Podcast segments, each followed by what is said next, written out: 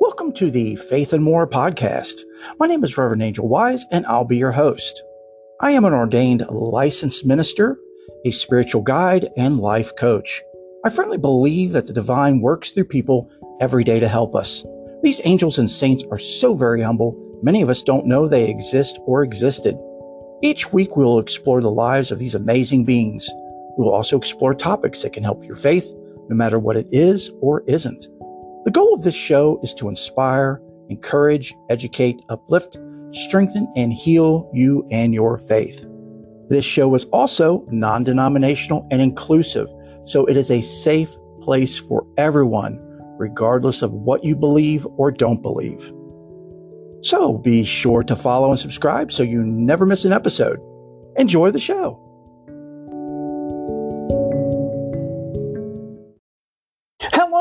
And welcome to the show. Wait, wait, wait, wait. Hey, who are you? Are you new to the show? Welcome. Come on in.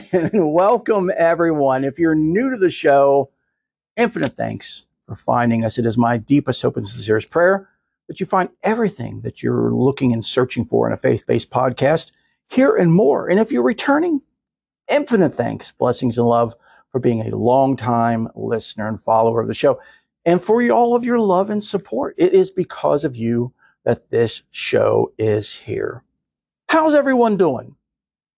I so hope and pray you've all had a good week, if not a wonderful and blessed week, and that you're having a good weekend if you are in your weekend. Um, and thank you again for tuning in.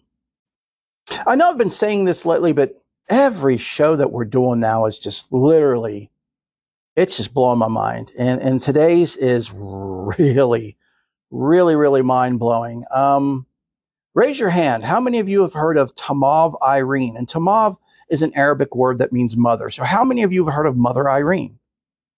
Yeah, I don't I don't see many at all. So today we're going to be learning about um, Mother Irene her life and the many, many miracles that she performed during her life. But before we begin her story, I have two disclaimers to give. The first disclaimer is this is going to be a long show. So I highly recommend that if you don't have the time to sit down and listen to it now in full, that you download it to your phone or your tablet or your computer. And that way you can pick at it here and there wherever you go, whatever you're doing. I love to listen to podcasts in my car when I'm driving to work or driving home. Um, to me, that's one of my favorite times to get my information and um, to educate myself is, you know, through the audio format is through podcasts. And you just download them to your phone or to your uh, tablet or computer and you just listen to them anytime you want. And the second disclaimer is Warning, warning, the following, following could be considered, considered fantastical. And folks, that's a great understatement to say the least. So I'm going to give you all just a little snippet of information here before we get into um, her story and her life and miracles. It says Tamav, again, that's an Arabic word for mother, and I'll be using mother from here on out. So Mother Irene was born in 1936 and she passed in 2006. She was the late abbess of the old Cairo convent of Philopater Mercurius, commonly known in Arabic as Abu Sifin, or the one with two swords. She was consecrated a nun on the 26th of October 1954, an abbess on the 15th of October 1962, and she departed this life for heaven on the 31st of October 2006. So that makes the month of October her month. So Mother Irene, for those of you who aren't familiar with her, um, she is a Coptic mother, a Coptic nun. And those of you who have been listening to the show for any period of time should remember our show on Father Lazarus El Anthony, season three, episode 15. He is a Coptic monk. And Mother Irene is a Coptic nun and abbess, meaning she's in charge of a convent and a group of nuns. So the article I'm going to be sharing with you all is quite extensive. It's actually 50 pages. I know, stay listening. Don't run away from me because believe me, time is going to go by so fast that you're not going to realize this show was that long because I'm serious. Her her story is so freaking fantastical. It really, really is. So I will have a link to that, of course, in the show notes. So it says a little bit before the 1940s, Fawzia, F A W Z I A, which was her birth name, was born to pious parents, Yasa and Genevieve, who were leading a deep spiritual life and were adorned with many virtues, especially charity. When Genevieve was in labor, she suffered greatly. Mata, her mother, quickly headed to St. George's Church in Tahta to pray and ask for the intercession of St. George. Meanwhile, Genevieve prayed tearfully, asking for the intercession of the Virgin Mary. Suddenly, amid her pains, the room was filled with a bright heavenly light, and the Mother of God appeared with St. George. St. George moved, or excuse me, George moved forward and lightly tapped three times on Genevieve's back. Immediately, Genevieve gave birth to the beautiful child, Fawzia. Carrying the newly born on her arms, the Virgin made the sign of the cross and addressed her mother, saying, She is not yours, she is ours, but take good care of her and bring her up properly. Holy smokes! Here we, she ain't even born. She's not even born yet. And you have not only the Mother of God show up, but you've also got St. George as well. Holy moly one gives the blessing, the baby's born, and the other one, oh my, jeez, oh Pete's. The, the mother of God, Blessed Virgin Mary, however you want to call her, whatever you want to call her, the Theotokos, blessed, blessed Mother Irene. Holy moly. Those words made her parents think that she will not live for long, so they showered her with love and tenderness all the time and hardly ever refused anything she asked for. Later, when Fawzia was being baptized by Bishop Boutros, B O U T R O S, of Akhmim and Sohag at the monastery of Abba Shenoute, the Archimandrite, Archimandrite, excuse me, I should know that one. Bishop Boutros saw the patron saint of the monastery, Saint Shenoute, blessing the child as he was taking her out of the baptismal font. Again, the family saw the divine grace that surrounded their eldest daughter. Holy moly, here's number three. Now Saint Shenoute. Goodness.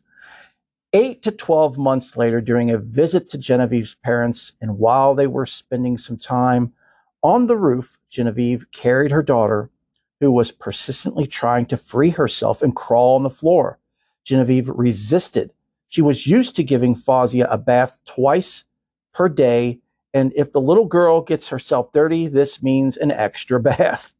But grandmother said, Why don't you leave her to play on the floor? There is no harm in an extra bath. That reminds me of my mom and my sister because my mom would do that with my sister when she was little. Anytime she'd get dirty, mom would have to clean her up right away. All of a sudden, while Fawzia was playing on the ground, she screamed and her body turned as cold as ice and she lost consciousness. Her grandmother hurried to find a doctor. He thought that she might have been dead. Or, excuse me, she thought she might have been dead. Meanwhile, Genevieve saw a scorpion on the floor and realized what had happened and cried out to Saint Shenoute for help. Immediately, she saw the saint flying towards Fawzia, taking her in his arms. He blew on her face and made the sign of the cross on her forehead and addressed Genevieve, saying, Do not be afraid. She is ours. Immediately, the child regained consciousness and again life ran through her veins. That day was regarded as her new birthday. She is ours. The words echoed in her parents' minds. She will not live for long. Heaven will take her back. Since that day, the family vowed to visit annually the monastery of Abba Shenoute, carrying many gifts with them. Abba Shenoute accompanied Fawzia until she joined the convent and all throughout her monastic life. Later, Genevieve and Yasa gave birth to four girls and two boys. They all got married except one girl who joined the convent of St. Philopater Mercurius and became a nun too. From the cradle, Genevieve nurtured her daughter with the true Orthodox faith, the practices of piety.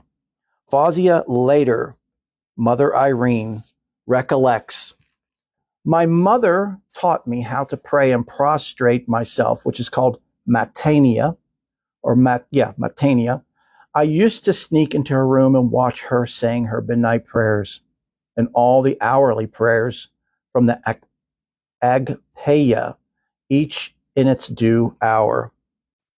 So Matania um, is a prostration. It's lying on, on the floor in the front with the face looking down as an act of uh, worship and respect. Those of you who have seen the Man of God uh, movie, um, please, if you haven't, go check that out. It's free on Tubi right now, T U B I.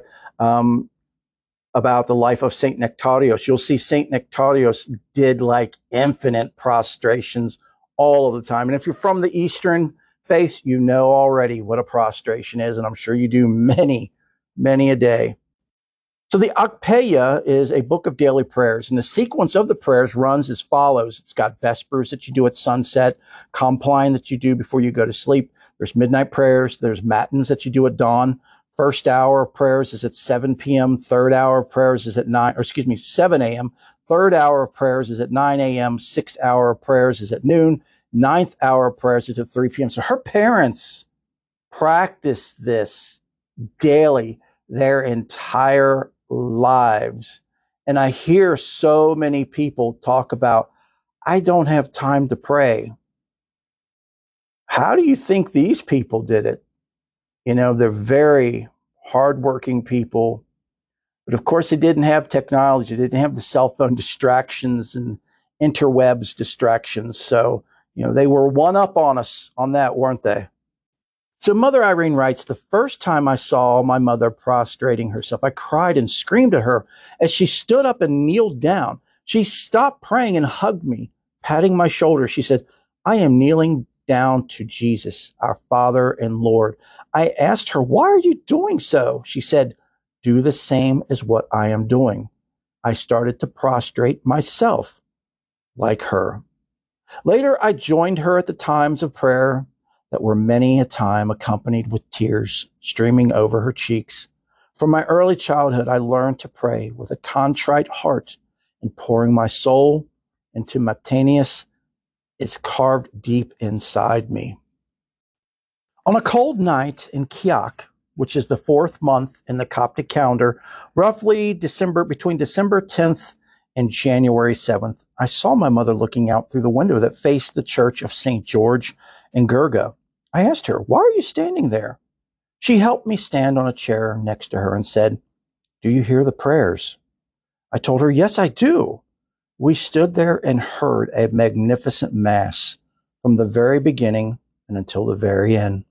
Sometimes we could hear those consoling masses more than once per night.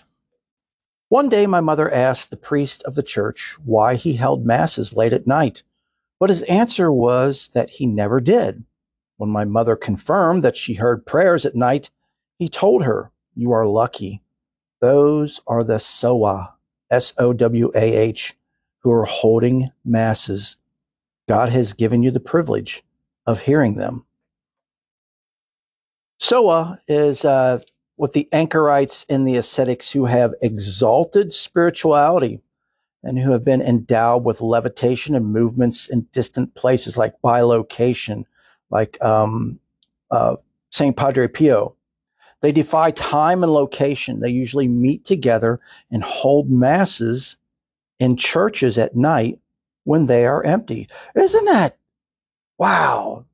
That is just amazing. Here her mother's looking out the window and, you know, little mother Irene is like, you know, what, what are you doing? Why are you looking out the window? She's like, I, I hear these prayers here and lifted her up and she heard the service as well.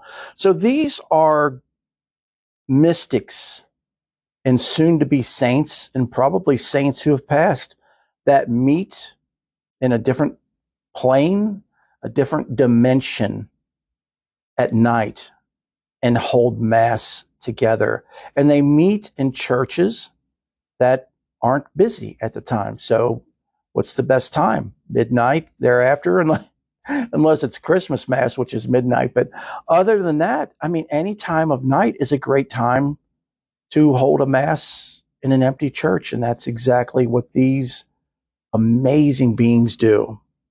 But hang on to that. Hang on to Sowah because it comes in again later in Mother Irene's story.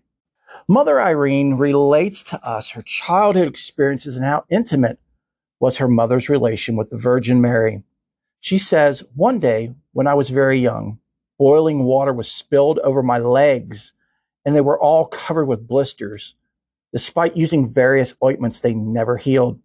My mother prayed and asked for intercession of the Virgin Mary, the Theotokos. Suddenly, I felt a light, gentle breeze of air passing over my legs, and all of the burns and blisters disappeared. I was totally healed. So it's no wonder Mother Irene. I mean, of course, look, she's been blessed how many times by by the Mother of God and how many how many saints. But it's no wonder she could do miraculous things because her mother's her mother was able to do that as well. And folks, you all can do this as well. I know you're all saying, no, no, no, poo poo on you. This is all fictitious, blah, blah, blah. But no, it's your faith. However strong your faith is dictates the power that the Holy Spirit gives you or the power that the universe gives you. The stronger your faith, the deeper your faith, the more power it will give you and the more you can do things just like them. And no, I'm not at that level yet. So no, I'm, but I'm not poo pooing on it. I'm saying it happens. I firmly believe in this. Um, even though I'm nowhere near that level, maybe someday in some lifetime I will, but you know, we're working towards that. And that's the important thing is that people like Mother Irene and her mother Genevieve, they inspire us and encourage us, or they should. They should strengthen your faith and really make you go, man, I am wasting some serious, precious time right now. I, I need to grab my Bible. I need to grab a sacred text. I need to grab a self help book. I need to grab the uh, Torah. I need to grab the Kabbalah. I need to grab, you know, whatever your faith is and dig deep. And these things can happen to you. Mother Irene recalls another miracle of healing. My mother suffered from frequent pain in her stomach. The physicians of the small town of Gurga were unable to help. She traveled to Cairo, and again the physicians failed to cure her. She returned to Gurga, still suffering from pain. At that time, she had four children, each only one year older than the other. Our house in Gurga was located next to the Church of the Virgin Mary and many passers-by were either coming or going to the church. One Sunday morning, I was standing next to my mother in the balcony while she suffered from great pain. Watching the passers-by on their way to and from church, she felt sorry for herself. She was unable to tend Mass or receive communion. I cried when I saw her face flooded with tears. She patted on my head, or excuse me, on my shoulder consolingly. I told her, Mother, please do not cry. Our Lady, the Virgin Mary, will heal you. That night, she saw in a vision the Virgin Mary dressed in a heavenly blue gown that was adorned with bright stars. The Theotokos asked my mother, Why are you crying? My mother replied, My children are still young, and if I die, I don't know who will look after them and bring them up in the true Christian faith. Please, my lady, grant me life until my eldest daughter becomes old enough to look after her brothers and sisters. The mother of light calmed her down, saying, Come with me. I will take you to a good physician. My mother replied, I have to ask my husband for permission first. The Theotokos replied, Would he object if I told him that you are going with me? My mother replied, Of course not. May the peace of the Lord reside in you, lady. Mother of Light, the Coptic Orthodox Church of Egypt calls the Virgin Mary the Mother of Light, Mother of Jesus, or who is the light of the world. So my mother left with the Theotokos in a carriage that was waiting for them. They passed through fields and beautiful green gardens until they reached a huge building. In its hall, there was a room that had be- a bed and a doctor present. The Virgin addressed the doctor, saying, Come, George, examine her. He replied, But my lady, you know that her case is over. The Theotokos replied, She has asked for my intercession, and I have asked my beloved son for her sake, and he has granted her to live for more. Will we leave her ill? So, this brings about a lot of why people uh, are so committed to praying to Mary, the Mother of God, the Theotokos, um, the Virgin Mary, again, whatever you want to call her. She goes by many, many names um, for intercession because of her relation, of course, being the mother of Jesus, the mother of God. Um, she can ask her son, you know, for intercession, for help. And that is exactly what, why people are so uh, committed to the Theotokos and pray to her so fervently. And there's infinite infinite stories of people receiving miraculous cures uh, from from that. So by you praying the rosary, that's that's one way to do it, or just praying, asking uh, the Theotokos, as as her mother did for intercession, as Genevieve did. Again, do I believe in this? Absolutely, absolutely, with all of my heart and spirit, I completely believe this because although I did not have any visitations by any of these holy beings while I was in a hospital, I felt their presence. I felt their love. I felt their healing. I'll never forget the night before my surgery, which, again, reminder to everyone in the news, to those who are just now tuning in for the first time, I was not supposed to survive. Believe me, if you look at it on paper, everything, literally everything was against me. But I had this calmness about me. And yes, I have years and years and years, you know, like 40 something years of meditation experience. And yes, I was meditating. Yes, I was praying. Um, but this just this calmness came over to me like, you know, no matter what, it's going to be okay, you know. And when I got up that morning, you know, like at four o'clock in the morning to prep and get ready for surgery, um, the nurse was asking me, would, would you like a pill or something to relax you? And she said, You don't look very anxious. And I said, No, I, I don't need anything. I'm, I'm actually fine. Um, but I'll let you know if something changes. But nothing ever did. And even when they wheeled me down to the operating room, it wasn't quite ready yet. So they, here I am laying on a a gurney out in the hall on a bed out in the hallway waiting for them to prep my room. And it's going through my mind, you know, this could be the last moments of your life. And I didn't get anxious. I didn't get afraid. Again, that calm was over me.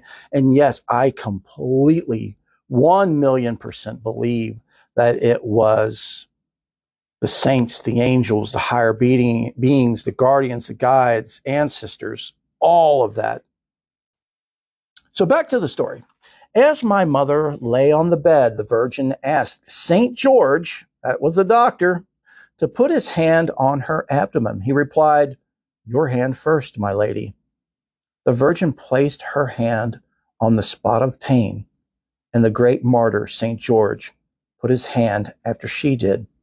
They pressed bit by bit on the abdomen and the chest until what looked like a ball of rotten meat came out of her mouth. They put it in cotton wool and placed it in my mother's hands. This is the cause of your illness, they said, and then took her back home. Now, think about this, folks. Here is Genevieve, and you know she knows the area. She knows probably everybody in the town and then some, and everybody in the surrounding towns because communities were very, very, villages were very, very small back then, and everybody knew everybody. So she would have known who was driving the carriage. She would know probably the name of the horse pulling the carriage. She didn't. She would know this building that the Theotokos took her to and the place where it was located. She didn't.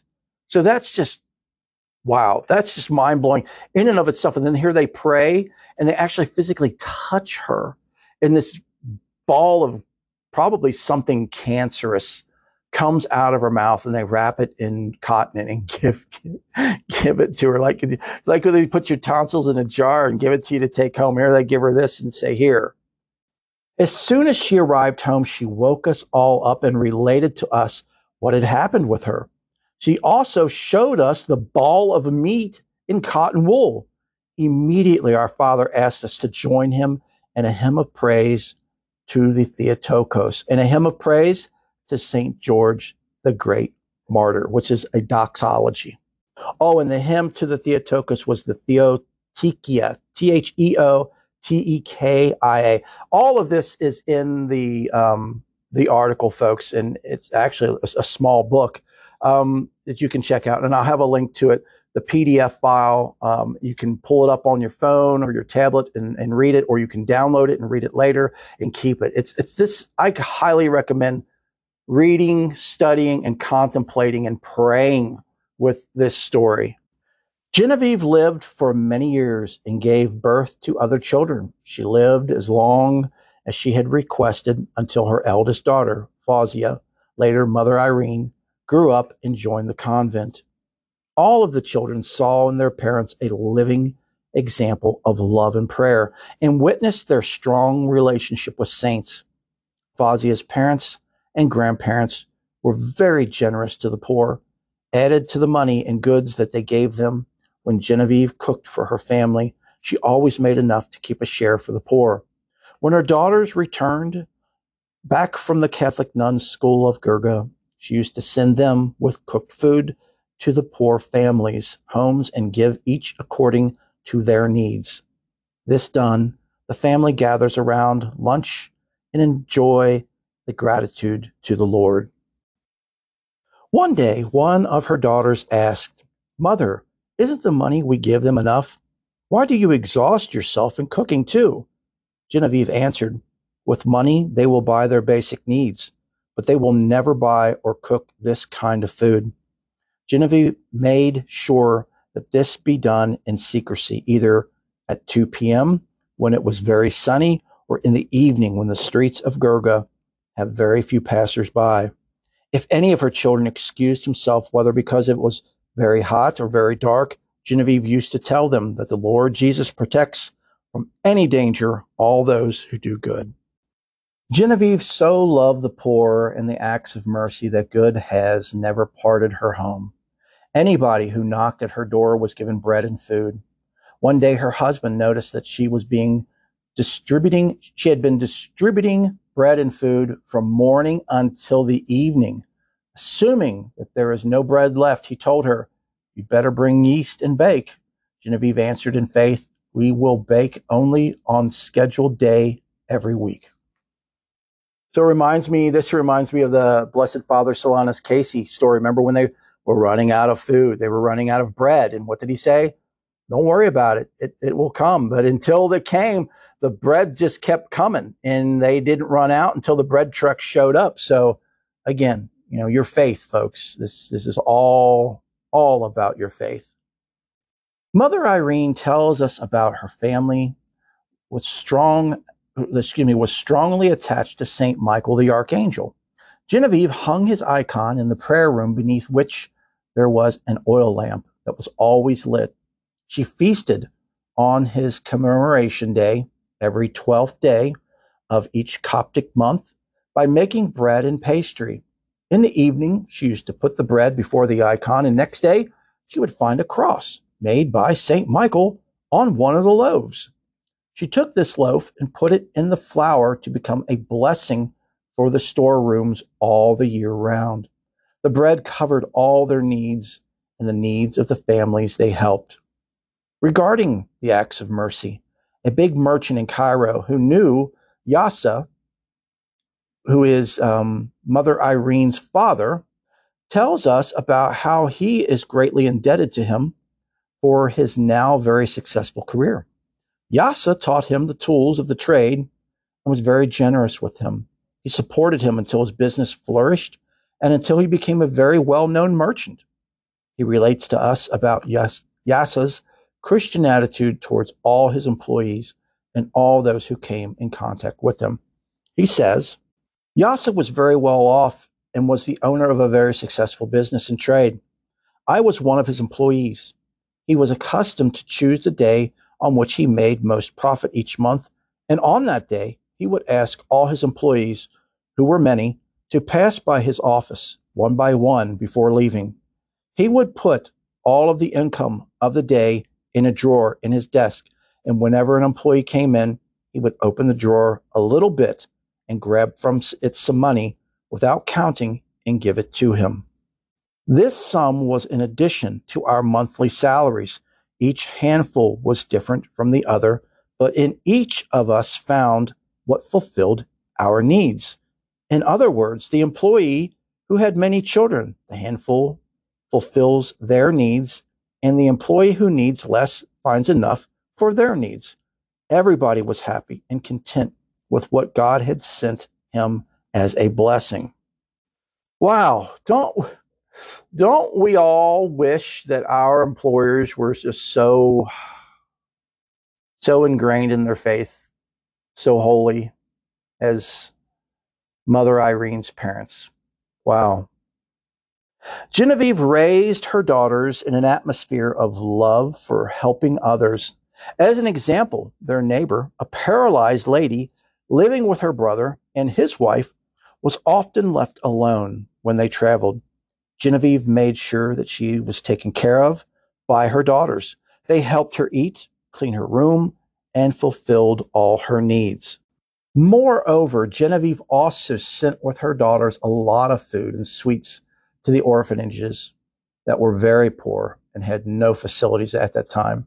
She encouraged them to help the orphans clean up their place, and she asked them to take their measures to sew dresses for them Fawzia spent her day praying with them and reading the Bible. Practicing these virtues at an early age was the seed that the Heavenly Father provided for the young heart opening up to new spiritual depths. I, I don't know about you folks, but I absolutely love this story because it's giving us so much background on Mother Irene's parents and how she was brought up and just the just sheer beautiful or beauty of her parents in the righteousness of her parents that they both did literally everything they could and then some for everyone in need again these are perfect examples of how we should be uh, how we should be helpful to others and i know we don't have the money as as her parents did. But there's things other things we can do. You know, whether it's helping someone, like I've always said, holding the door for someone, helping someone with their groceries. Um, you know, if you see someone with a flat tire, help them. Um, someone with car trouble needs a jump, help them. Um, even if it's praying, we don't realize the power in prayer. Not many of us realize the power of prayer. There is so, so much power prayer is like a nuclear reactor times infinity. It really, really is. It's it's stronger than the sun. It really is. And I, I can't ever state that enough. And to offer prayers to someone is the greatest, one of the greatest things you can do. I mean, of course, if you have the physical means to help someone, by all means, please do. But do it out of love.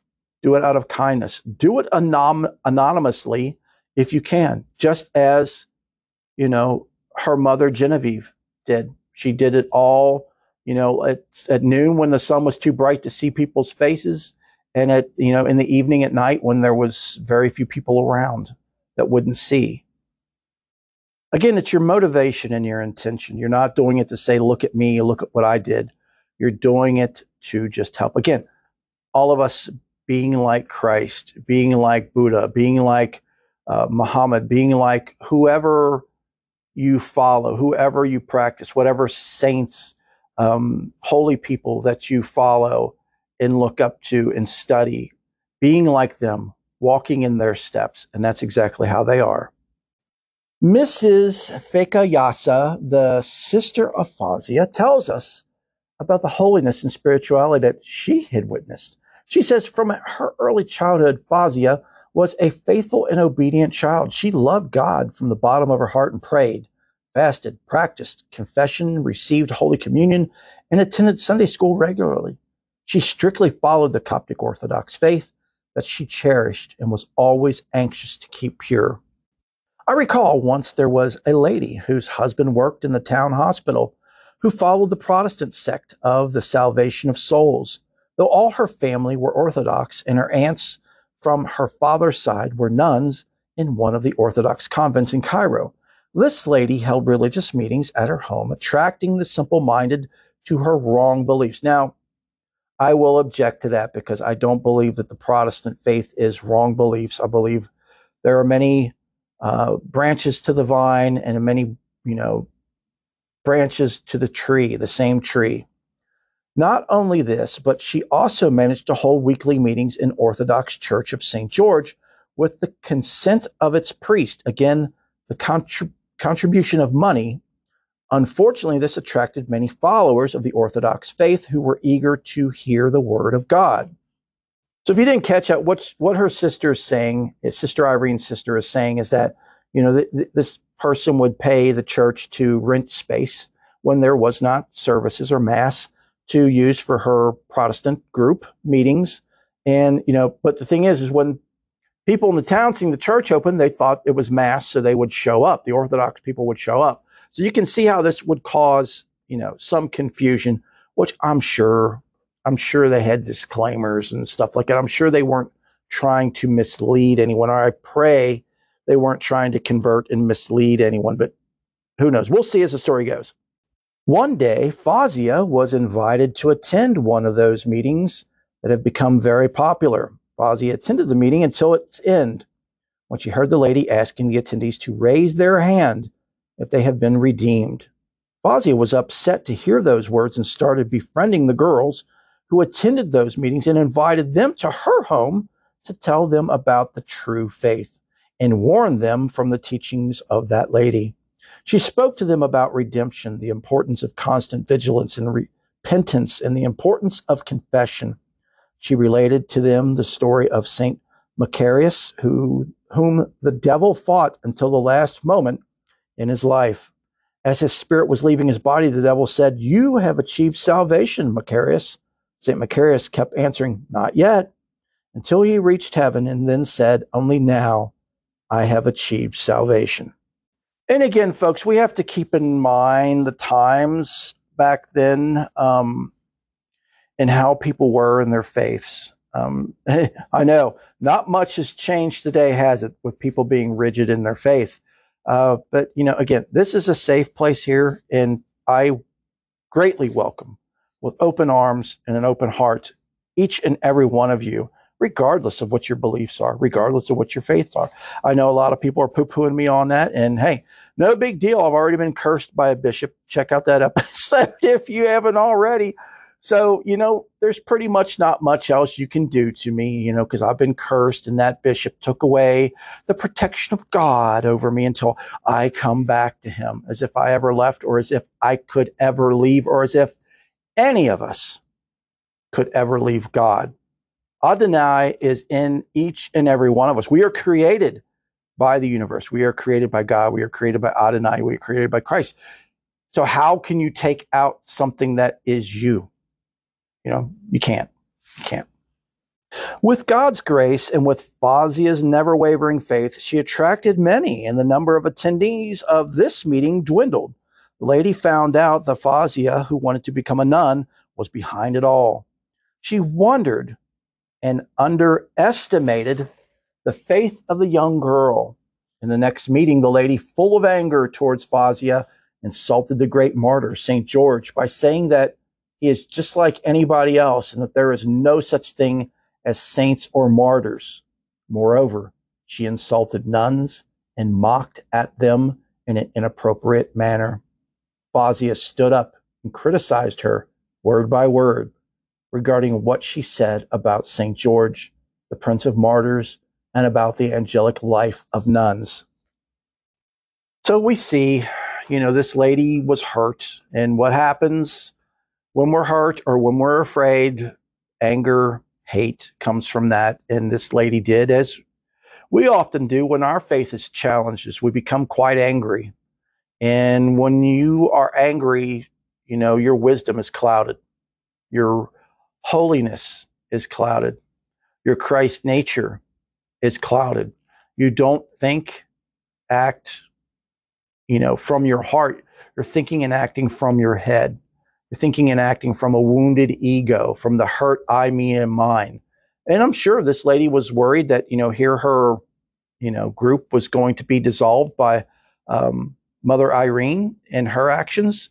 Um, but instead of embracing it and speaking with Mother Irene and trying to come to some agreement, um, she lashed out, you know, and you know, anytime you do that, it's never the appropriate thing. It's never the right thing. And it's very disrespectful to disrespect and attack someone's faith. We should never, ever do that, regardless if you, how much you disagree with their faith. Never attack them. Never.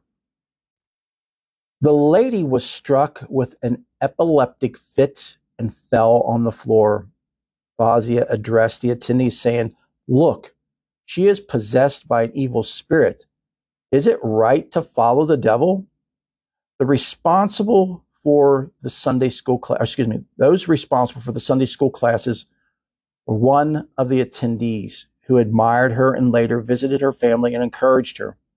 But on the contrary, the priest blamed her, defending the true faith. She boldly answered the priest, Father, the martyr will be angry if that lady comes into this church again. Later, she visited Father Hannah Salama, a pious priest, and spoke with him. He comforted her and promised to do something about this matter. So it's it's up to you folks. I don't I don't personally see this Protestant woman as cohorting with the devil. Um, yeah, I mean, she should have never been in a, a Coptic or Orthodox church, um, and and you know, blaspheming their faith or counteracting or contradicting their faith. Um, but yeah, I mean, an epileptic seizure is an epileptic seizure, and um, you know, I, I, feel bad for the lady, and it may have been brought on. It was probably brought on by all of the stress and anger and hate that she had for Fawzia and those who did not believe, or those who challenged, or those who she felt was attacking her faith. On the same day, at two after midnight, the church was wondrously lit, and the neighbors heard clatter inside. They rushed in to find St. George circling around, saying, This lady must not be allowed to come into this church again. Since that day, Fawzia became more special to Father Hannah Salama. He supplied her with spiritual books, of which I remember the homilies of St. Jacob of Sarug, and whenever he held private masses, he asked her to attend.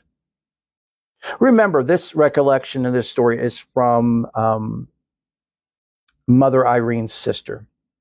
The abundant grace of God has accompanied Fawzia since she was born, and it was natural that God supports his chosen one. He surrounded her and her family with care and enveloped her spiritually. This spirituality lasted with her all of her life. In August, during the two week fast of the Virgin, our sister abstained from food until the evening and broke her fasting with some bread and salt. She refused to eat all kinds of fruits. Once our mother offered her a fruit, but she refused and excused herself by saying that it had a bad smell. She strictly fasted during the regular periods of fasting of the church and led a very ascetic life. With her friends, she spent most of the time at Theotokos Church in Girga, not only on Sundays and Fridays when masses were held, but also on most of the days of fasting. They spent their time in holy meditation and fervent prayers, then cleaned the church and finally ate some plain food and returned home. Fawzia has committed herself to clean the church regularly because on the first time she did so with her friends, they received a consolation from heaven. This was on the 21st day of the Coptic month, on which the church regularly commemorates the Virgin Mary. The idea of cleaning the church triggered when she saw that the priest was old and was unable to take proper care of the church. Dust covered all the benches and accumulated heavily everywhere. Moreover, the church was full of spiders. After a hard day's work, with the help of her friends, they managed to clean the church thoroughly. And as they were about to leave, the Virgin Mary appeared to them with a smile on her face and said, I am grateful to you for cleaning the church of my God and Son, in which is dedicated to my name. She then blessed them and disappeared. Since then, Fawzia regularly and happily cleaned the church on Saturdays, as her younger sisters were accompanied her and spent the whole day in cleaning and singing praises. We noticed how she efficiently distributed the responsibilities to each of us. Managing things was one of the gifts bestowed upon her by God. So her sisters pointing out that a very young mother, Irene, uh, was a good manager. She was, you know, would make a great abbess, and it shows um, how that came about or the beginnings of that. Also, God has granted her, when she was very young, the gift of consoling those who are older than her. I remember a neighbor who had lost her son and whom nobody was able to console. Fawzia visited her regularly and read for her verses from the Bible until she was comforted. Moreover, she was gifted too with spiritual transparency through which she saw forthcoming events. One day she said, Let's finish what is in our hands quickly because our neighbor will send her granddaughter to ask us for her help.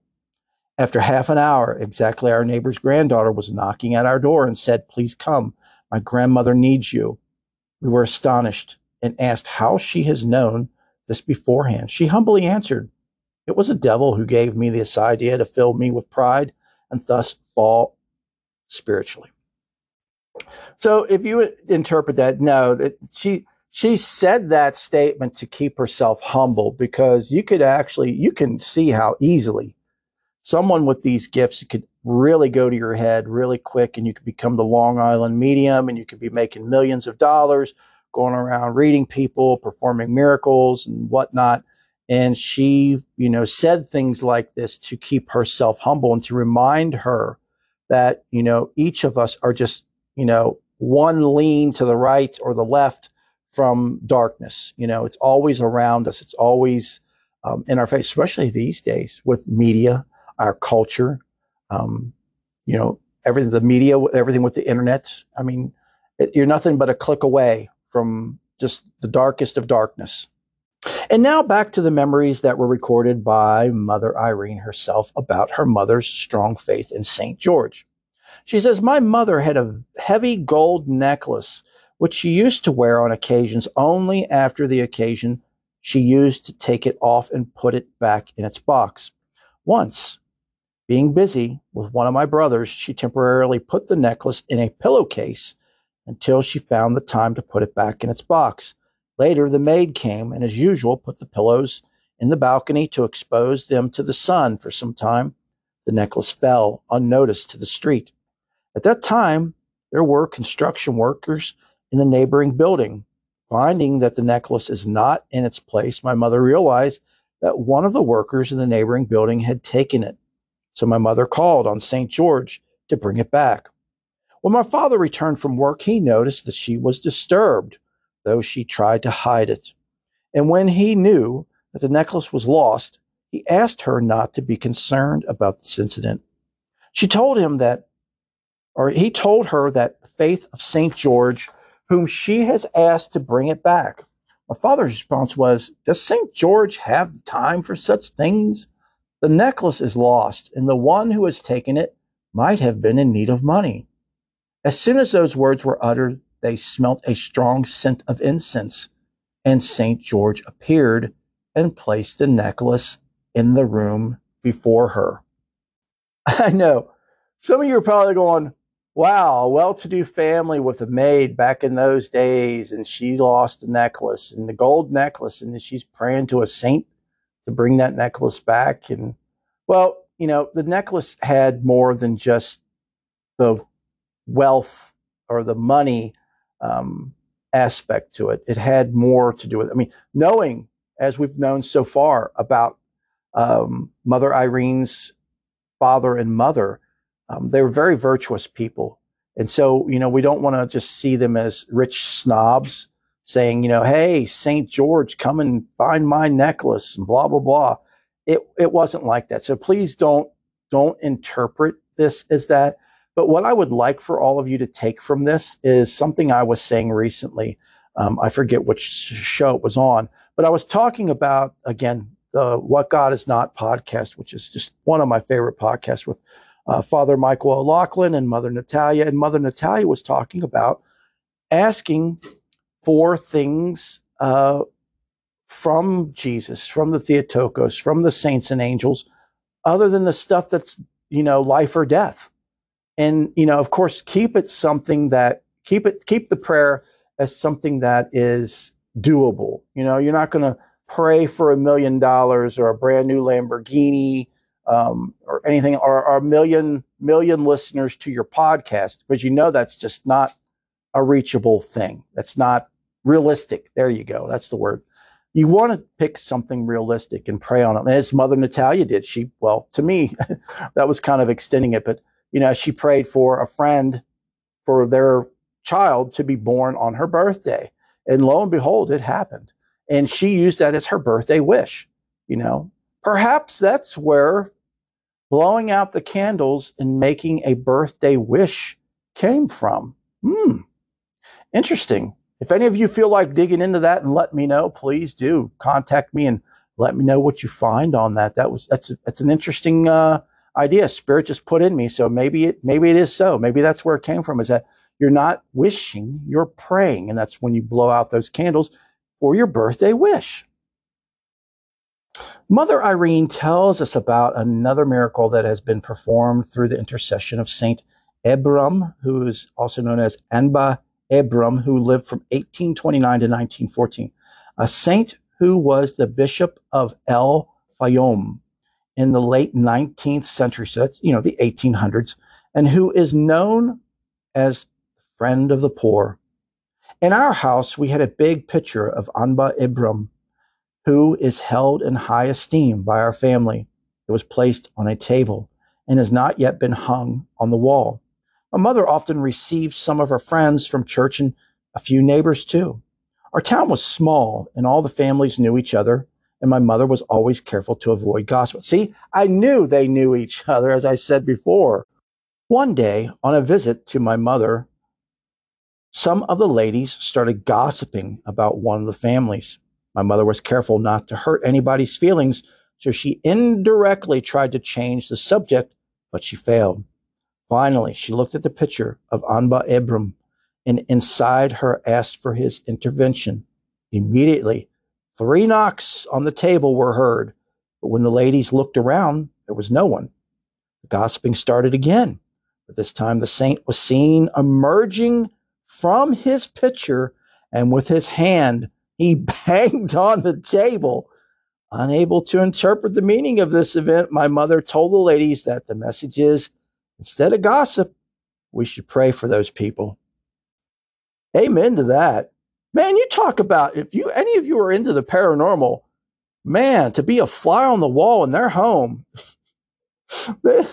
their lives were just loaded with paranormal activity. Just amazing. Here he knocks on the table and they continue to gossip and he has to come out of the picture and knock on the table to get him to stop. Oh my goodness. Mother Irene proceeds to tell us about her grandfather, Mata El Fazi, or Fazi, F A I Z Y, and how much he loved the church. My grandfather used to gather all the members of the family every evening to say the prayers of Vespers at sunset and compline before going to bed, followed by reflections on some verses and a story or two, after which we went to sleep. Being an archdeacon or archdeacon, excuse me, my grandfather spent a lot of time at the church during the holy fast and Lent. And even at the age of 70, leaning on a staff, he spent most of his time standing up in prayer. Every now and then, he would rest on a bench in the churchyard, and many a time he was visited by a small child who had a small ring in one of his ears. The child would pull him from his garments and say, Stand up, Grandpa, to pray. Stand up, Grandpa, to pray. This child regularly visited Grandpa for two years. One day, Grandpa was very tired, and the small child came to wake him up. Grandpa said, I must, I must catch this child and find out whose son he is. Grandpa ran after the child who had already ran into the church, then into the altar.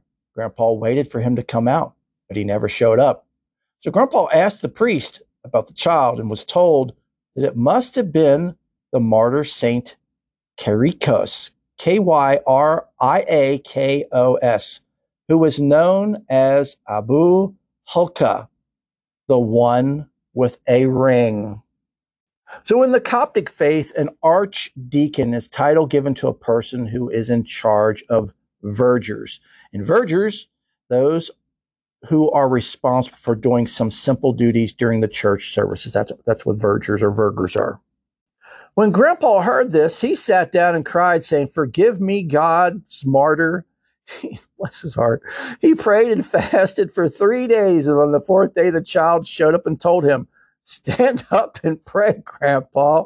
To which he replied, Forgive me, God's martyr. I ran after you. The child said, I forgive you, Grandpa.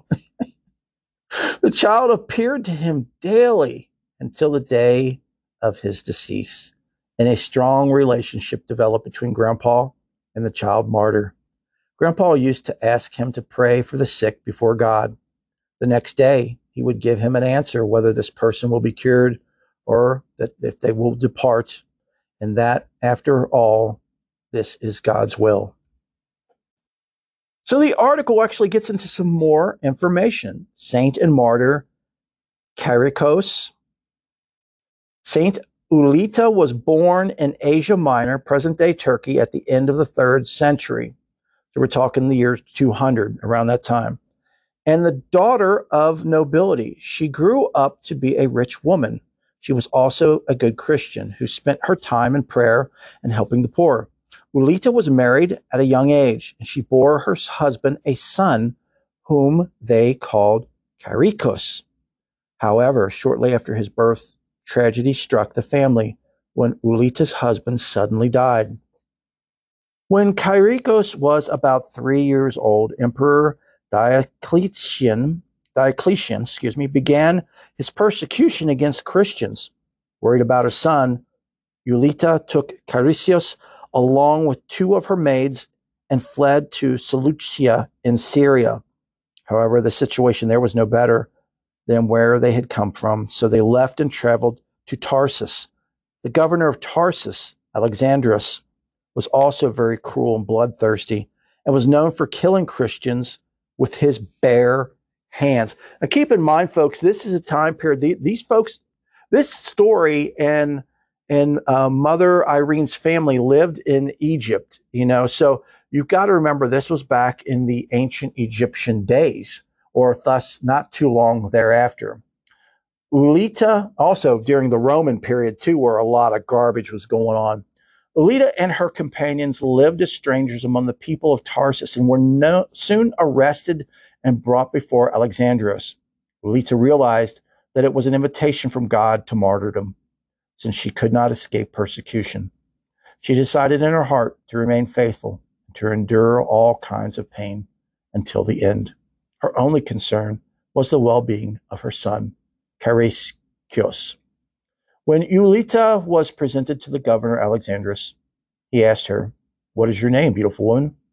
Ulita answered, I am a Christian Showing irritation, he said, So you follow Jesus, whom the Jews crucified? Her reply was, I call upon his holy name, though I am not worthy. The governor then asked, Do you know that our emperor ordered the extermination of all Christians? Ulita answered, Yes, I know. Finally, Alexandros shouted at her, saying, Aren't you scared of death? Don't you want to save your beauty To which Ulita replied, Governor, you must know by now that all Christians are willing to die for their Lord, the Christ. The, your cruel tactics and severe abuse will only strengthen their faith. Alexandros became even more angry, telling his men, Bring me that child from the Christian woman and throw her on the ground and whip her with lashes made of cow's nerves. She must learn how to answer me properly. The soldiers grabbed Charikios from the arms of his mother and gave him to Alexandros. Ulita was then thrown to the ground and they started whipping her. The governor looked at Ulita, who was now covered with blood, and asked, Why don't you come back to your senses and save your life and your son's too? For if you agree to sacrifice to the idols, I promise to release both of you. Ulita replied, You surprise me with such an offer, which even a child like my son would not accept. Alexandros then said, In this case, let us ask the child. He looked at Charikios and said, Son, would you agree to worship the idols? However, to everyone's surprise, Charikios answered, Your idols made, are made of stone and wood. My real God is Jesus Christ. When Ulita heard her son's words, she was filled with courage and shouted, I am a Christian. I worship the real God, Jesus Christ, who created heaven and earth. Charikios I'm sorry, I keep mispronouncing his name or say his name different every time. Kyrikios then started yelling, I am a Christian. I am a Christian. Now, one thing I want to add here, folks, is anytime something like this happens, where people are persecuted for their faith, it is so extremely wrong. We've talked recently quite a bit this season about the nature faiths and their persecution, which is still ongoing, as well as other faiths that are still ongoing. You know, people that are Muslim that walk around, you know, with the burqa, you know, the head covering. They're treated like garbage. They're treated like second class citizens or third class or fourth class or just looked at like they're terrorists. We don't know these people. So how dare we judge them? What I'm pointing out here really quickly, I'm sorry, folks, I don't mean to be taking up more time is that this type of persecution happened all the time. And later, the Christians did the same thing. The Roman Catholics did the same thing to other people of other, air quotes, pagan faiths. You either convert or you die. And that is completely unacceptable and wrong. So I just want to point that out here, not taking away from this situation at all. I would never do that, but just saying don't poo poo on other faiths because they're all guilty of doing this at some point or the other, or even sadly enough, still today.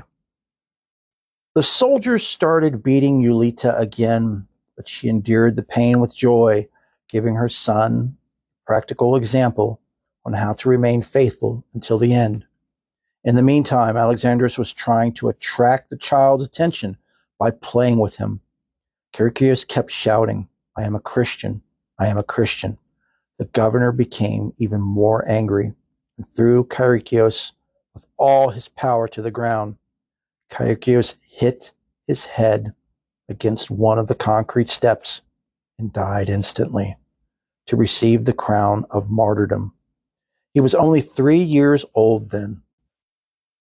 When Ulita saw her son fall dead in front of her, she sighed with relief, since she was sure that he went to Jesus in paradise and that she did not have to worry about his future. She lifted up her eyes to heaven and prayed, Thank you, my Lord, because you considered Charikios worthy of receiving this glorious crown. I ask you now, my Savior, to take me also, for this is my ultimate desire to be with my Son in the heavenly kingdom, where we can enjoy your presence with us for eternity. Ulita's words angered the Roman governor, and he ordered that she be beheaded. He also ordered that the two bodies be thrown in a garbage dump. Ulita was executed on July 22nd in the year 305 while repeating the words, I am a Christian, I am a Christian. At night, her two maids took the bodies and hid them in a cave near Tarsus. When Emperor Constantine ascended the throne, he built a church in the same place where the mother and her child were martyred. Today, parts of the relics of those two saints are preserved in St. Mary's Monastery in the Valley of Nitron. It's N I T R O N. There was also a historical church bearing their names in Tahta. So, for those of you who aren't aware of Emperor Constantine, Emperor Constantine um, is known as the Roman emperor who um, changed the religion of Rome to Christianity. Mother Irene tells us about the virtue of charity, which she has witnessed in the life of her grandmother, Mata El Fezi. I used to accompany my grandfather wherever he goes. I remember my childhood days very well. They are carved in my memory. My grandfather was a timber merchant and he also owned a hatchery. When I was very young, I used to go with my brothers and sisters to his office. At the end of the day, he would call Mousa, the driver, to drop us back home but I always insisted to stay with him. Thus, I accompanied him wherever he went until we returned home on condition that I do not tell anyone about what he was doing, and I used to promise that I will do so. Then he would ask me, What will you tell your grandmother if she asks you where I have been? And I replied, I will tell her that I do not know. And he would say, No, this means that you are lying. Then I would reply, Then what should I say, Grandpa? And he said, Tell her to ask Grandpa.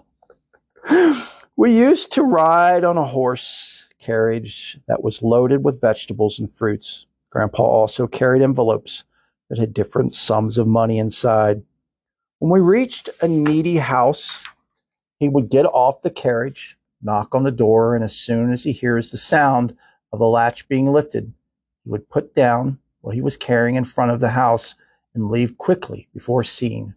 This is how he reached out to relieve the needy by himself. When we finally returned home and my grandma asked where we have been, he would tell her that he had work that he had to be done. Mother Irene proceeds to tell us more about the early days of her childhood, which reveal her desire to become a nun has a cop, excuse me, occupied her mind ever since. I had a small chapel in which there were three pictures one of our Lord Jesus Christ, the second of the Theotokos, and the last of St. George. All the three were anointed with holy oil.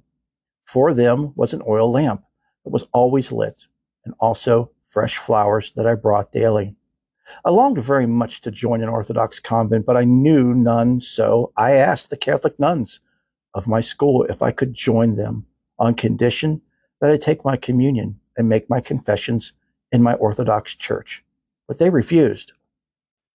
We can build a cell for you on the roof, my father suggested and jokingly added that he will be the head of the convent. But I long to lead a monastic life in the convent. Bless his heart. Oh, that's so nice of her dad to offer to do that for her. My mother's sister, Aunt Mofida, nicknamed Dida, shared with me the same longing for monastic life. She was a little bit older than me, and we played together the role of nuns on the roof, and we fasted for long hours and practiced asceticism in quest for the angelic life of nuns. We were eager to grow up quickly to become nuns and measured our heights daily with a piece of rope to see how much we have grown. In between us, we agreed that the older joins the convent first, followed by the younger. Dida was very beautiful, and the family kept pushing her to get married. Finally, they succeeded to get her engaged. Before the marriage ceremony took place, Dida prayed tearfully before the Virgin's icon, saying, They are forcing me to get married, and I want to be a nun. Emerging from her icon, the Virgin Mary said, Tell your mother that if they do not allow you to become a nun, the Virgin will take you as a bride to the Lord Jesus Christ. Here we go. Paranormal hotbed. Jeez, little Pete's. So, so poor Dida's like crying on her wedding day when she should be happy, but she doesn't want it. She wants to be a nun. So, of course, the Theotokos, you know, Mary shows up and says, "You tell them either they let you become a nun, or I'm taking you to to my son. You're you're. You, I'll take you away from them. You'll die." When Dida told her mother about the vision, she taught she thought, excuse me, that it was just an excuse to escape from marriage. And while Dida was making cookies and biscuits for the wedding ceremony, she was struck with a severe headache and immediately fell dead. Dida was living in another town, and since I received the news of her death, I have not stopped crying. I loved Dida and I shared with her all of my aspirations. At the time, I was very young. At once, we traveled to offer our condolences to Dida's family and attend the funeral. After spending the night there, I woke up and saw a vision. I saw many luminous virgins in white apparel wearing diamond like crosses, crowns on their heads. One of them was Dida. My heart was filled with happiness, and I said, Dida, how come? Who are all these? Dida answered, All those are virgins. Some of them were nuns, and others wished to be nuns, but were unable to become nuns. So they lived a life of chastity, and God equaled them to nuns. Today, we are going to visit martyr Saint Damiania and the 40 virgins to celebrate with them their feast. I asked for permission of Our Lady or our Lord Jesus Christ to visit you, to console you, and tell you how happy I am, and to ask you to stop crying. I told Dida, Take me with you. You look so beautiful. Take me with you. Dida replied, Ask for permission of your mother first, and I am waiting for you. Being always obedient to my parents, I ran quickly to my mother and said, Dida, Dida is downstairs with many virgins. May I go with them? My mother said, How come? Tell her that we need you with us. Back to Dida, I said, It's a pity my mother doesn't agree. She said that they need me. Dida answered, Do not be sad. You will become a nun and you will be a mother superior, and you will have many spiritual daughters. Then finally, you will join us. I asked Dida, Tell me about you. Dida said, We are in paradise, and we are very happy. It is very beautiful, and what makes it so beautiful is the presence of our Lord Jesus Christ in it.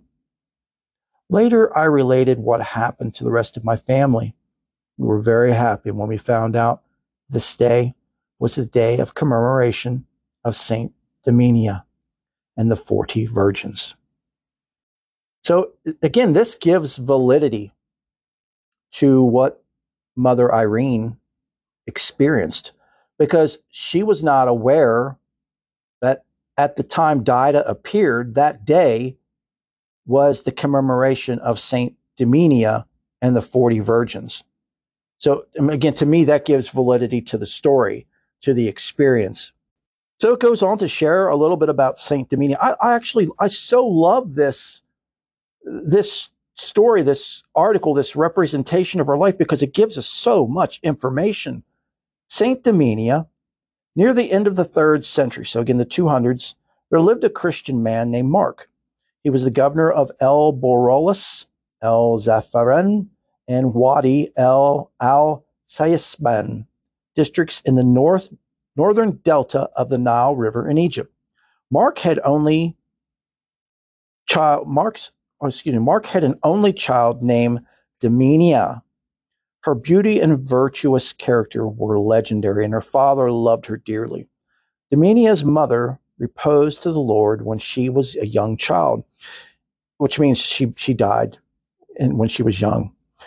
And her father did not, his utmost to raise her a virtuous Christian. Damiania loved to pray and read the holy books in seclusion of her room. She was 15, her father wanted her to marry one of the noble friends. However, she refused.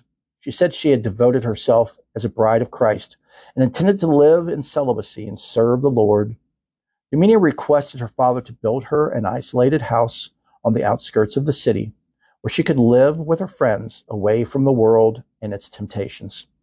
Her father granted her wish and built her a large palace in the wilderness.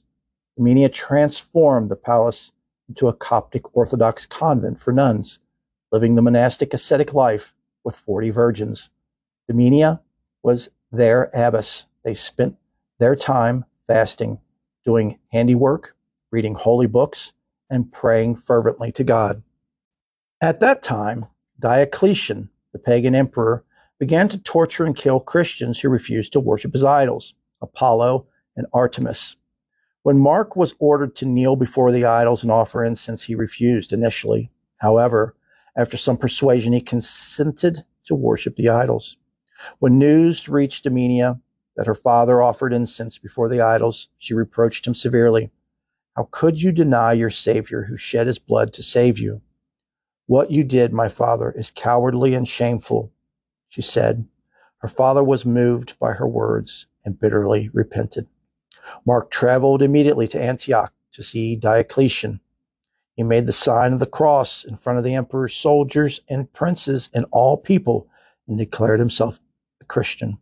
Diocletian was furious and said, I have tried to keep our friendship, but you insult me in front of all. He ordered Mark to reconsider, but Mark refused. The emperor ordered Mark to be beheaded by the sword. The feast day of his martyrdom is commemorated on July 12th. It's Abib 5th in the Coptic calendar.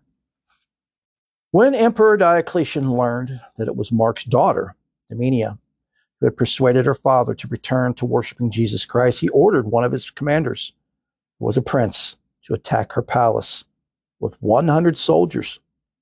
Diocletian ordered him first try to convince her to worship our idols by offering her riches and glory. But if she refuses, then threaten her, torture her, and even behead her and her virgins to make her an example for the other Christians. Domenia saw the soldiers approaching and prayed to God to strengthen their faith. She told her 40 friends, If you're willing to die for Jesus' sake, then you may stay.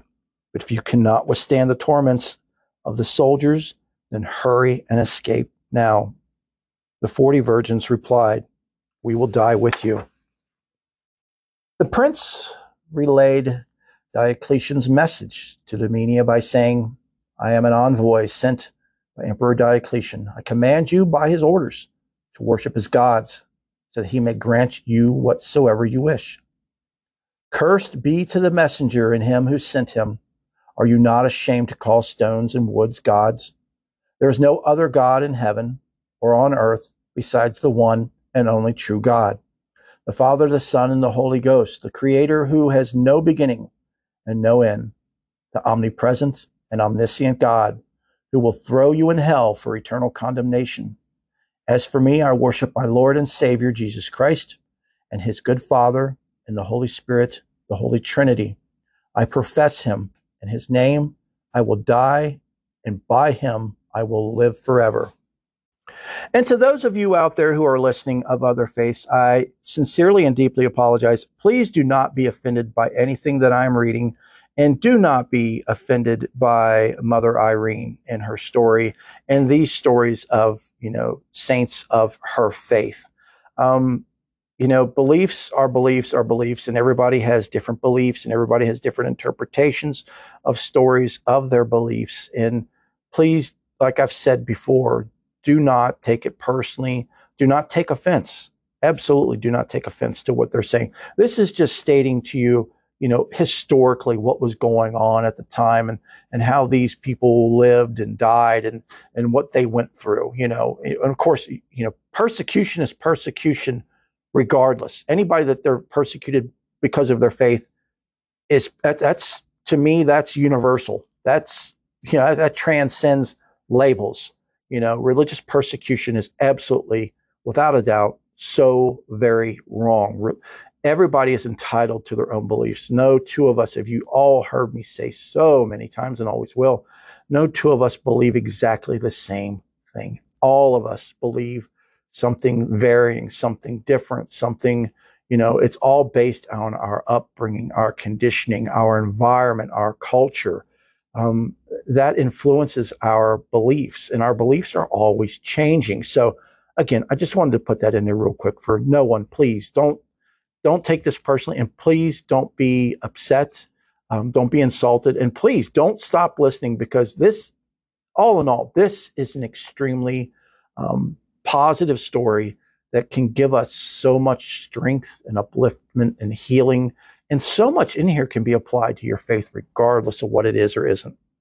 So, of course, the prince was enraged with Demenia and ordered her to be placed in the Henbazin, which is a squeezing press, until her blood poured on the ground. When they put her, put her in prison, an angel of the Lord appeared to her, touched her body with his illumined wings, his glowing wings, and she was healed of all her wounds. She was subjected to additional tortures, but through it all, her faith sustained her. The prince issued an order for Demenia and the 40 virgins to be beheaded.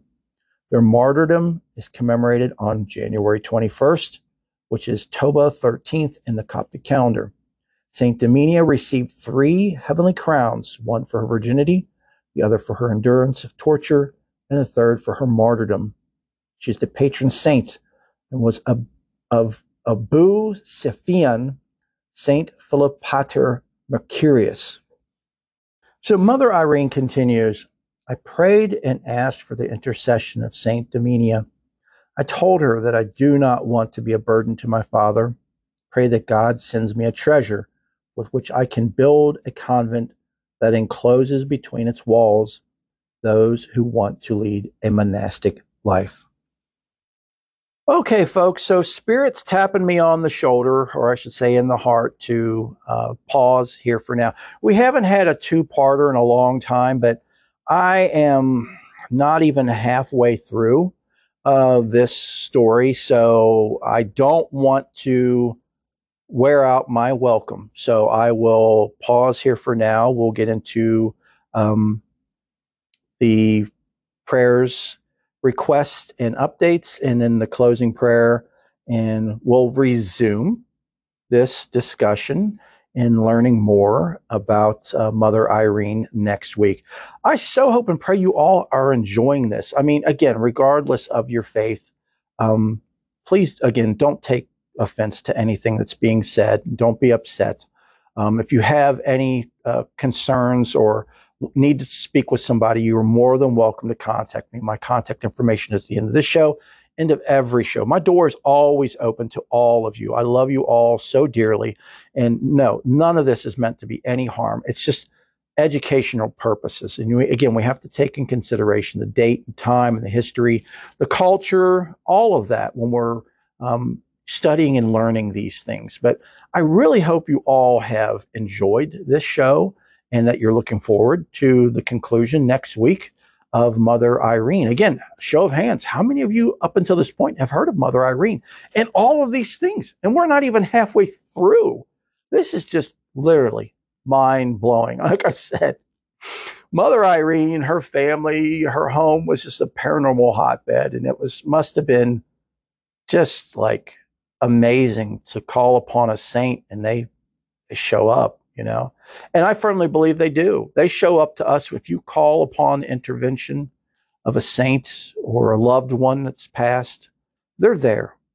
You can feel them, I'm sure, you, if you are open to it. They may not appear to us physically uh, because our, our minds and our eyes these days are so clouded um, and obscured because of so much um, we've been exposed to in our culture and you know in our by the media by our governments you know and it's like the great Sogyal Rinpoche used to always said you know say our, our minds are like a, a glass of muddy water you know it's just it's constantly clouded and you can't see through it but if you if you are still if you pray and you contemplate and you ask for intercession of loved ones who have passed saints you know, past and present. You can even pray to those who are still alive and they can help you through intercession, believe it or not. That's a show for another time and one we will definitely do sometime down the pike. But, um, you know, give it a try and just listen and feel with your heart as you're praying quietly. Just sit in quietness. You know, some people call that meditation. It is a form of meditation, but just sit quietly or lay down in bed quietly with your eyes closed. Just be careful you don't fall asleep. And if you do fall asleep, what are you what's in your dream? Did they visit you in your dream? So, anyway, folks, I will pause here for now. We'll get to our uh, prayer request and updates and in our closing blessing. So, again, thank you all so much, and I will wrap things up here. Let us close with a prayer from Mother Irene herself. In nomine Divi, Filii, Spiritus Sancti. Would that each day we say to the universe, I surrender to you my life. Let my heart and my soul and my body and my thoughts, my night and my day and my life be all yours. Let it be fruitful. Amen. This week's prayer requests and updates are as follows. We lost our brother Ray this week. He fought very hard. Those of you who've been listening to the show know that he had lung cancer and you know, he had issues with his good lung filling up with fluid. He went to the hospital a couple weeks ago to what we all believed was just to have the fluid drained from his right lung, which was his good lung. The left one was full of cancer. Uh, come to find out while he was there, um, there was he was having heart issues, so they did an ablation on his heart, and he already had 15 stents in his heart. Yeah, that's that's a lot.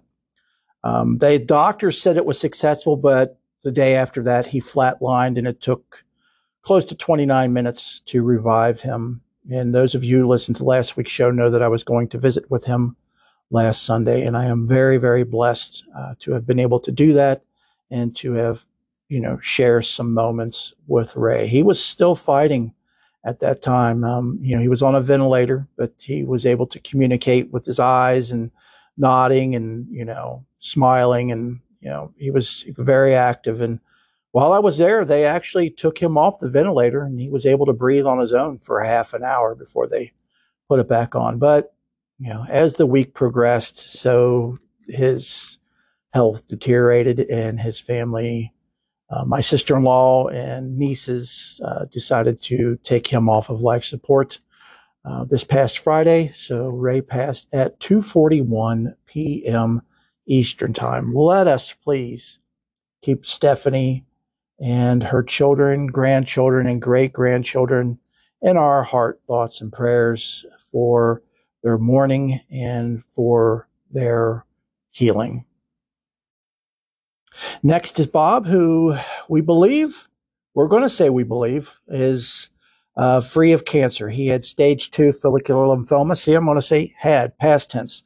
Uh, Bob went for a CT scan on the 17th. So um, let us please pray with all that is that, you know, his la- he's got labs coming up on the 22nd. So this coming week, let us please pray with all that is that he is in remission and that cancer does not return.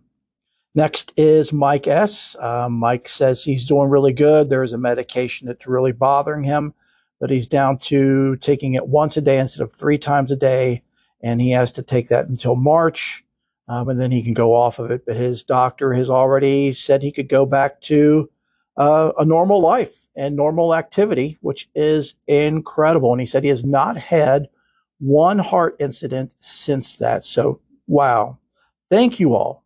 Infinite thanks, blessings, and love for all of your prayers for Mike S. Please keep them going, that he continues to heal 100% and lives a very long and healthy life because he is doing so much for so many. We have a new addition this week, Reverend Donald Lewis. Uh, Reverend Lewis had a massive heart attack this past week. He uh, has his own diocese, and um, he was able to be, you know, stabilized, but he's still in critical care. Uh, from what I have heard, now I haven't received any more updates, and I will let you all know when those updates are received. But can we please, please, please pray for Reverend Donald Lewis and his ministry? Um, this has been such a big shakeup that he has relinquished a leadership role um, of his ministry to his successors. And you know, let us pray that he not only heals, but heals 100% and is able to resume that leadership role in the ministry that he created and sustained. General prayers for health and well being for Haven, Elaine, Lana, Megan, Molly, Gwen, Octavia, Clyde, Kathy, Michael T., Father Mike Cantor, Eddie Cantor, Emma, Jean, Doug, Tracy, Salma, Sister Mercy Augustine, Cheryl, Risa, um, Elijah. I received a word from Andrew, his husband, that he is getting calls for interviews. So let us please keep the prayers going that the job finds him very soon. Also, I have no further updates yet on my sister's husband, Ron. I know he was supposed to go this past week for a fourth interview for a job that he is wanting. Let us hope and pray that that has either come to fruition or will. And also keep my sister Tanya in your heart, thoughts, and prayers with all of the stress that she is going through. And if you would like prayers, please do not hesitate to reach out to me. My contact information is coming up here next.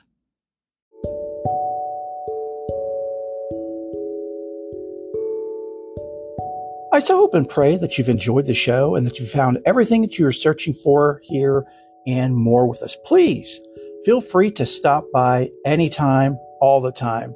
You are family. If this show has helped you, please, please, please share it with as many people as possible. Also, subscribe, rate, and review the show on whatever format you listen to. That helps move the show up in those formats so when someone does a general search, they're more likely to find the show. And if the show has really helped you and you have the means, please consider making an offering. Offerings are a great way to help sustain and improve the show, as well as the Faith and More ministry. Offerings can be made through the Cash App. The show's cash tag is dollar sign faith and more, or you can find us at cash.app forward slash dollar sign faith and more. And don't forget about our YouTube channel. It's a fun place, folks.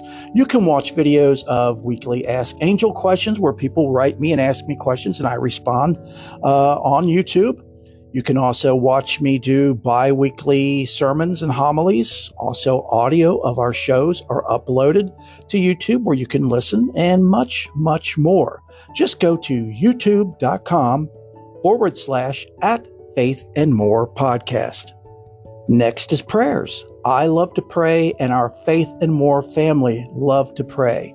So let us pray for you. There are two ways to do this. The first is to email me directly at faithandmorepodcast at gmail.com.